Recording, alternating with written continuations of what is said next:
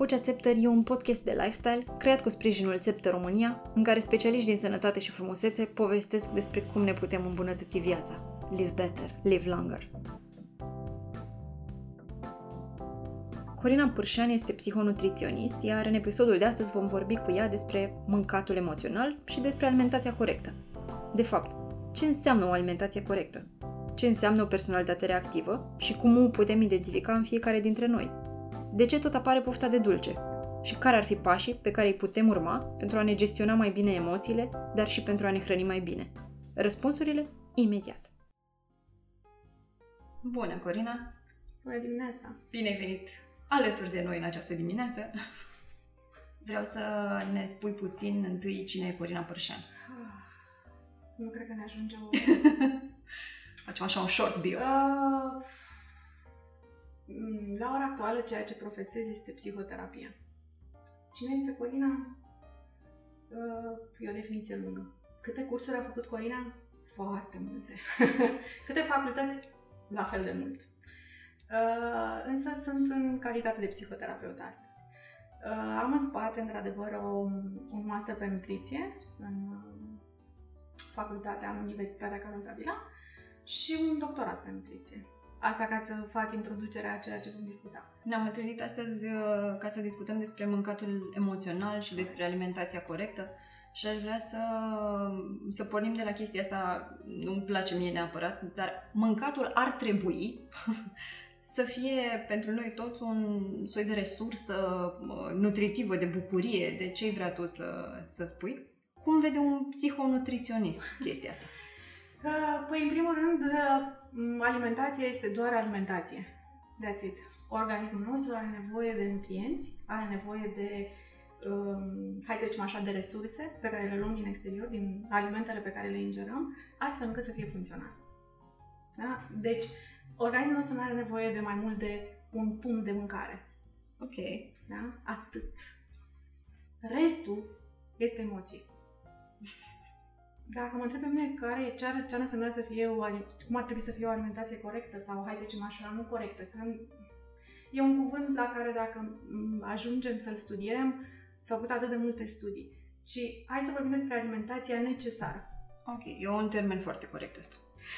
Alimentația necesară este 100% ce are nevoie organismul.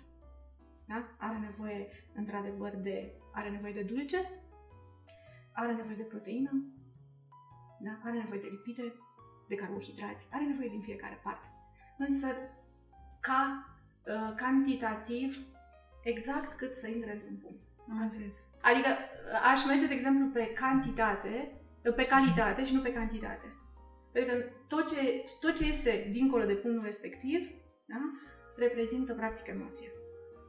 Știu că tu ai lucrat și cu foarte mulți oameni în ceea ce se numește managementul emoțiilor, tocmai pentru chestiile astea care ne conduc către o alimentație nu foarte sănătoasă. Și atunci, cum ajung emoțiile să ne dicteze cum și ce mâncăm? Bun, atunci hai să vorbim un pic despre emoții. Așa. Practic, o luăm așa, din aproape în aproape. În interiorul nostru, da, există o personalitate reactivă. Personalitatea reactivă este personalitatea de copil. Adică peste tot am auzit despre copilul interior. Cred că se vorbește atât de mult despre acest copil interior. Într-un adult, copilul interior este această personalitate reactivă. Adică tot ce înseamnă emoție. Unde apare emoție, apare acel copil interior, care își dorește plăcere, evident. Își dorește să facă cum vrea el, adică să iasă cum vrea el. Da? Îi e frică. Și asta. Da? E trist. Clar. Problema este că bucuria, da, o transformă în plăcere. Adică adultul existent transformă bucuria copilului, da, în plăcere. Și atunci, în loc să ne bucurăm de lucrurile din exterior, inclusiv de farfuria de mâncare, da, deci sunt marile restaurante unde apar farfurile acelea extraordinar de creative și de frumos așezate și noi nu ne uităm cât de frumos sunt așezate alimentele în farfurie, ci ne gândim, aoleu, cât de puțină mâncare e. Da? Și atunci, practic, am transformat bucuria în plăcere. Când copilul interior se uită și se direcționează către plăcere, atunci apare alimentația emoțională. De ce? Pentru că eu am nevoie să-mi aduc plăcere. De ce? Pentru că nu mai am bucurie. Da? Și atunci, dacă ar fi să o iau din perspectiva emoțiilor, ar trebui să mă întorc către bucuria copilului. Da? Care înseamnă apusul de soare, răsăritul, o buburuză pe frunză, da? Joaca într-o băltoacă, după o ploaie, curcubeul, așezarea alimentelor într-o farfurie. Da? Și nu transformarea în plăcere. Pentru că plăcerea este o fugă, de fapt. Da? E un substitut. Exact. E un substitut al nefericirii, al stresului, al stărilor emoționale negative, al fricii, al furiei. Și atunci, ce putem face ca să gestionăm mai bine emoțiile astea și, evident, să ne și hrănim mai bine? Păi, eu aș merge pe structura clară. Ar trebui, într-adevăr, să încep să merg la un nutriționist, să aflu în primul rând, să fac o educație vis-a-vis de nutriție. Pentru că, după părerea mea, primul lucru... practic asta ne lipsește. Oricărui copil îi lipsește informația. Da? Și dacă ne centrăm pe copilul interior, atunci ar trebui să funcționăm strict legat pe informație. Întâi mă apuc și citesc. Păi, ce sunt proteinele, ce sunt carbohidrații, cum funcționează. Da? Dacă simt nevoia să cer sfatul unui specialist, mă duc la nutriționist. Aflu exact despre ce este vorba, ce ar trebui să mănânc, cum ar trebui să mănânc, ce ar trebui să combin, cum să combin și așa mai departe. Și mă uit la... repet, la calitatea alimentelor pe care le ingerez și nu la cantitate. Da? Pentru că 100% nutriționistul o să spună pune nu știu câte calorii, cântărește nu știu cum... 200 de grame de brânză de vaci. Da, dar dacă te uiți un pic la ce înseamnă 200 de grame, este o linguriță. Da? Adică, într-un fel sau altul, nutriționistul povestește despre cantitate, despre micșorarea porților de mâncare. Da? Asta odată. Și doi la mână, după ce mă informez, după ce mă duc și aflu toate informațiile respective, încerc să-mi ascult organismul. Pentru că organismul meu întotdeauna îmi cere. Da? Ok, de ce îmi cere dulce? Adică stau bine, mersi, mă relaxez, duminica la televizor, să presupunem sau nu știu, pur și simplu stau și mă relaxez într-un balansoat și deodată mi se face poftă de dulce. Întrebarea e de ce mi se face poftă de dulce? Că eu sunt relaxată? Ar trebui să stau relaxată? Da? Nu pentru că am nevoie să-mi aduc plăcere. De ce? Pentru că poate viața mea nu este chiar atât de ok. Adică ar trebui să încep o autoanaliză după aceea. Da? De ce nu e viața mea ok? Ce îmi lipsește? Ce ar trebui să am astfel încât să fie ok? Deci cumva o sondare ceva mai profundă. Întotdeauna. Despre asta este viața. Da? Altfel este doar o fugă. Da, cam așa. Care sunt cele mai comune elemente care declanșează mâncatul emoțional? Mi-ai dat un exemplu acum, că de exemplu cu pofta de dulce, dar mai oferăm niște purghii. Da, este o ca emoție sau pur și simplu ca poftă? Hai să vorbim despre pofte, că mi-ai ridicat la fileu asta cu pofta de dulce. Tu ai vreo poftă? Nu știu. Hai să presupunem că este weekend, stai frumos în fața, nu știu, asculți muzică, hai să nu luăm televizorul ca să scoatem un pic din discuție, asculți muzică, bun. Există o poftă? Nu știu care te... Poate există o poftă, de exemplu, pot să-ți povestesc despre cea mai recentă poftă pe care am avut-o, o poftă de a ronțăi ceva. Ok, bun. Ce faci în momentul în care ronțăi? Hai să zicem că ți iei alune, ca să fie mai... Da? Da, varianta mai sănătoasă. Să zicem că e alune. Bun, în momentul în care... să zicem așa, papilele gustative au nevoie de o anumită aromă sau au nevoie să simtă ceva. Da? Ce se întâmplă în momentul în care eu mă uit, stau bine mersiați cu muzică și simt nevoia de ronțăi? Hai, răspunde-mi tu. Poate să răspund și eu. Probabil că ai nevoie de un pic de activitate. Aha. Deci, practic, papilele tale gustative au nevoie de a face ceva în momentul respectiv. Nu, eu nu sunt învățată să mă relaxez. Mm-hmm. Și cum să mă relaxez? Cum să mă relaxez? Ia! Poate nu știu să mă relaxez. Și atunci ce fac? Acționez. Cum? Ronțăind. Corect. Să mai luăm niște pofte din astea. Nu știu, uite, mi-ai zis tu de poftea de dulce. Pofta de sărat, de exemplu. Ce ar putea să însemne? E destul de complex cu poftele. De asta te-am întrebat pe tine ce pofte ai, pentru că fiecare dintre noi... Adică, emoțiile sunt extrem de unice. Da? Fiecare dintre noi funcționează perceptiv. Percepția e unică. Adică eu am o percepție vis-a-vis de sărat, tu ai o percepție vis-a-vis de sărat. Da? Pot să dau o chestie, adică să vin cu o concluzie generală. Dacă ți-ar fi poftă de sărat, habar n-am, având în vedere că sarea are sodiu și clor, poate e nevoie de puțină purificare interioară, pentru că mă rog, simbolic, da, atât clorul, care știm foarte bine că purifică, cât și sodul, da, este o... Sodiul funcționează foarte bun pe partea de inimă, clorul funcționează foarte mult pe purificare, că doar toți îl folosim să albim rufele, ca să spun așa. Poate este o nevoie de mai mult afect sau poate este o nevoie de purificare a structurii emoționale. Adică sunt foarte multe, hai să zicem așa, moduri perceptive de a vedea de ce am nevoie de sărat. Și este atât de individual. Fiecare dintre noi funcționează în experiențele de viață unică. De asta nu pot să dau o concluzie, să zic general. Am zis așa? Da, câteva exemple, cumva. Mă gândeam acum dacă pentru a construi o relație mai sănătoasă cu mâncarea avem nevoie de, nu știu, să zicem așa, niște reguli sau un ghid îndrumător. Acum eu o să-ți povestesc de experiența mea personală. E mai ușoară, e mai la îndemână. Te rog. Eu sunt foarte atentă la ceea ce îmi cere organismul. Da? De exemplu, am zile în care mănânc iaurt sau beau lapte, am zile în care nu simt nevoia să beau lapte sau să mănânc iaurt. Adică, cumva el îți povestește. Da? Ok, da, e nevoie de echilibru, da? Am nevoie să aduc semințe, am nevoie să aduc într-adevăr și lactate, dar poate nu beau lapte și iaurt, poate mănânc o bucățică de brânză, repet, totul e cantitate, da? Nu am nevoie de mai mult, adică și o bucățică de brânză, da? Nu știu cât unghiuța, e suficient cât să pot să-mi aduc aportul de, pe partea asta de lactate. Semințe, nu am nevoie decât de câteva semințe, nu știu, 10 semințe de dovleac sau, da? 5 semințe de migdale. Deci nu e nevoie de o cantitate extraordinar de mare. Tot ce depășește cantitatea punului respectiv reprezintă emoție. Da? Și atunci, pentru că, și aici asta vreau să spun și când m-ai întrebat de copil, în momentul în care eu sunt instructoră de copil și mă duc în plăcere și mănânc emoțional, în momentul respectiv organismul știe că trebuie să crească. Da? Adică el primește informația, creierul primește informația că fiind copil mănânci ca să crești. Da? Și din momentul respectiv, pentru că noi avem cum să creștem în înălțime, că deja suntem adulți, atunci da? Crește în, hai să zicem, pe structură orizontală. Da? Se îngrașă. E tot o creștere. Ce interesantă e perspectiva. Asta e prima dată când aud... Am vrut să o spun de la început, că mi se părea mult mai important. Cum facem cu gătitul mâncării? Eu sunt adepta mâncării proaspete. De ce?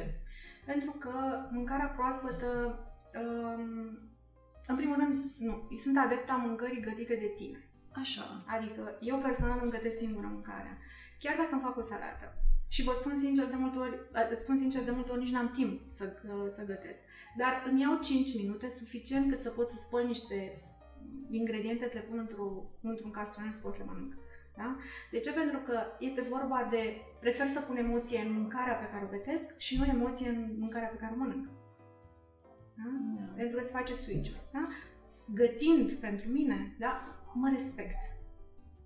Da? Una, doi la una. Îmi aduc aportul necesar de emoție atunci când o fac.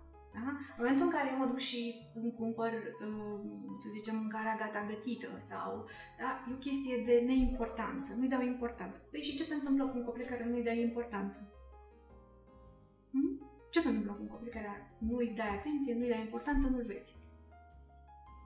Probabil că neglijența duce la un soi de răzvrătire, răzvrătirea duce la un fel de multe alte probleme. Deci la o furie întreagă. Și apare nevoia, deci nu mă bag în seama, stai că te bag eu în seama. Da? Și încep. Păi vreau dulce. Păi vreau, da. Da? Începe să ceară. Și când începe să ceară, păi nu mă pot abține. Da? Deci este un cerviciu. Și atunci, cel mai bun lucru este să-ți gătești singur mâncărică. Chiar dacă ești copil, da? 100% un copil poate să amestece frunzele, ardeiul tăiat de tine, adică e suficient cât să poată să-și... Roșii și castraveți și... Da. Ulei. Și atunci, practic, copilul e și satisfăcut. De ce? Pentru că e o operă de artă. Eu am făcut-o pentru mine.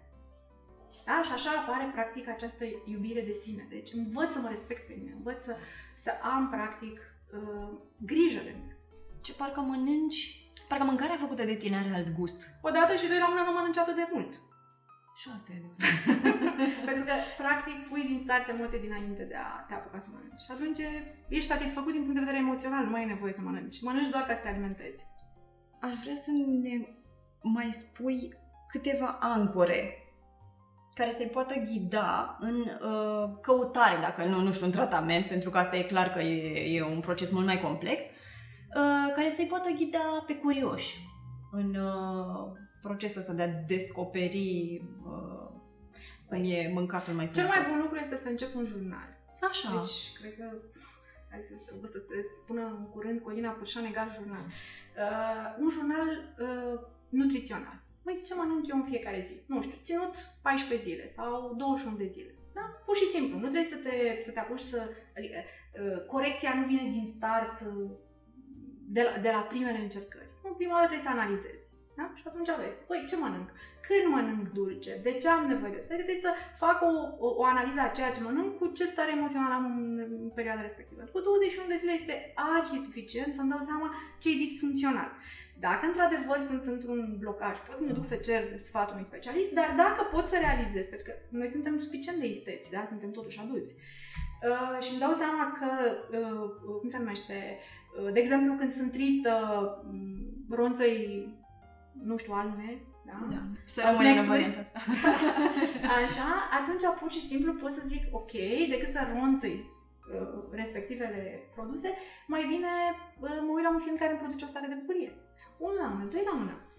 Pot să-mi dau seama că atunci când apare emoția, da, și este în legătură strictă cu nevoia de alimentare, pot să beau apă, da? Pentru că realitatea este că în momentul respectiv n-am nevoie de mâncare. Și atunci apa poate să încetinească un pic sucul gastric, care cere vreau. După care, da, pot să-mi dau seama, o altă ancoră este mișorarea porților de mâncare. Adică, da, pot să mănânc cartofi prăjiți, foarte adevărat, dar una e să mănânc, nu știu, 10 cartofi, una e să mănânc 30 de cartofi. Da? O altă ancoră care este iarăși foarte importantă în afară de cantitate și de analiză, să nu mănânc absolut niciodată cu 2-3 ore înainte de culcare. Adică să-i las timp stomacului să poată să digere. Da? Pentru că din start mă culc obosită și atunci mă trezesc obosită. Știu că există această regulă, mâncați cu cel asta puțin... este o altă ancoră. Așa. Fără reguli. Dacă am introdus reguli la un copil care interior, care este în sfidare, ăla o să facă exact pe dos. Da? Nu există reguli, regulile mi le fac. Nu există reguli exterioare. Ok, dar dietele sunt foarte bune, hai să spunem așa, regulile de genul ăsta, nu mănânci dimineața, nu mănânci seara, care există, sunt foarte bune, dar atunci când eu n-am un copil sfidător în interiorul meu. Dar de cele mai multe ori deja echilibrat. Ești din start, copilul interior e în sfidare din start. Și știi ce face? Primul, ținem dieta, îl țin în frâu o perioadă de timp. După ce am terminat dieta și mă relaxez, mănâncă de sparge și mă îngraș din nou. Dar nu pentru că am o problemă cu dieta sau dieta nu e bună, ci pentru că în interiorul meu e un copil sfidător. Atunci am nevoie, nu reguli. Regulile mi le fac. Îl învăț regulile. Uite, hai să avem, uite, ok, cu regula asta, uite, punem limitele astea. Da? Mâncăm mai puțin. Dacă îi dau interdicție și spun, nu mănânci cartofi prăjit. Pe bune? Pe cartoful prăjit e cel mai bun și aliment. Pe bune? Adică dacă tu îmi interzici cartoful prăjit, atunci ce faci? Păi murim de tristețe. Da? Și ce face? Primul lucru pe care îl fac este mă duc și nu fac un cartof, îmi fac 10. Sau, mă rog, îmi iau de la chef. Revenim la cartofii prăjiți făcuți acasă. Știu că tu folosești, că suntem la Vocea Zepter și știu că tu folosești produsele Zepter și de asta... Ăsta e unul dintre motivele pentru care te-am invitat astăzi aici. Și aș vrea să ne povestești un pic de experiența ta directă cu vasele și cu bucătăria și cu elementele astea pe care le aduci. Până la urmă, pentru o stare de bine, pentru că asta urmărim, să ne simțim mai bine, să fim mai sănătoși. Să mâncăm, așa cum spuneam, calitativ, nu cantitativ. Experiența mea cu vasele Zepter a fost, la început, cred că oricare începător. Așa. Adică le-am cumpărat, m-am uitat la ele, mi-au plăcut. Când am venit aici la o demonstrație, mi-a plăcut foarte tare, se făceau foarte ușor. Când am ajuns acasă, n-a fost chiar atât de ușor. Am mai auzit asta, să știi. Și de la alți utilizatori. Le-am așezat frumos la loc în cutie și le-am pus în sertar. Pentru că nu mi-a ieșit carnea așa cum vreau sau cartofi prăjiți. Mă rog, nu-s chiar prăjiți, că sunt mai mult în aburi. Okay. Așa cum îmi doream eu. Ca atare, nici n-am reușit de fapt. Asta este realitatea. După care am mai venit la o demonstrație. Și mi-am dat seama că, de fapt, problema mea este că habar n-am să le folosesc. Și nu să le folosesc, nu erau greu de folosit, ci eu aveam, aici te foloseau plite și funcționează pe o altă structură, eu aveam acasă aragaz cu gaz, cu foc. Da. Da. Și atunci, încetul cu încetul, învățând, pentru că până la urmă totul este vorba de învățare. Exact, îmi place că pui accentul pe asta. Învățând să le folosesc, la ora actuală n-am decât exact 2 astfel de vase în bucătăria mea. Da? Un grill pe care îl folosesc în orice de la Corina, așa, și nici nu știu cum se numește vasa acela mic, așa, are o denumire. Este făcută... Mica prințesă? Așa, mica prințesă. Iată. Dacă se numește așa. Așa, dar cel mai mic vas al lor, așa, al lui Zepter, care este senzațional pentru legume. Asta voiam să te întreb acum, ce îți place să gătești sau ce îți place să mănânci cel mai mult? Să dăm niște exemple. Dacă merg pe ce-mi place, atunci se potrivește cu copilul meu interior, da? Așa. Pentru că iarăși eu o luăm pe structura a copilului care are nevoie de plăcere. Eu mănânc orice. E foarte adevărat că mai puțină carne, poate chiar foarte puțină, dar nu am... Singurul lucru care nu-mi place, dacă mă întrebi, este pătrunjelul pe care îl pun în fiecare mâncare. Păi și cum? De unde e hiatul ăsta? Păi... Faptul că nu-mi place mă ajută să mănânc cantitativ mai puțin. Adică îi pun peste brocoli, unde pun și smântână și toate, și usturoi și așa mai departe, pun un pic de pătrunjel și în loc să mănânc cât îmi vine să mănânc că e prea bun. Ar trebui este să o ancoră, să știi. Același asta. Lucru și eu cu coriandru, pentru că e o chestie pe care nu... Exact. Pentru că în momentul respectiv pui o frână, da? Dincolo de...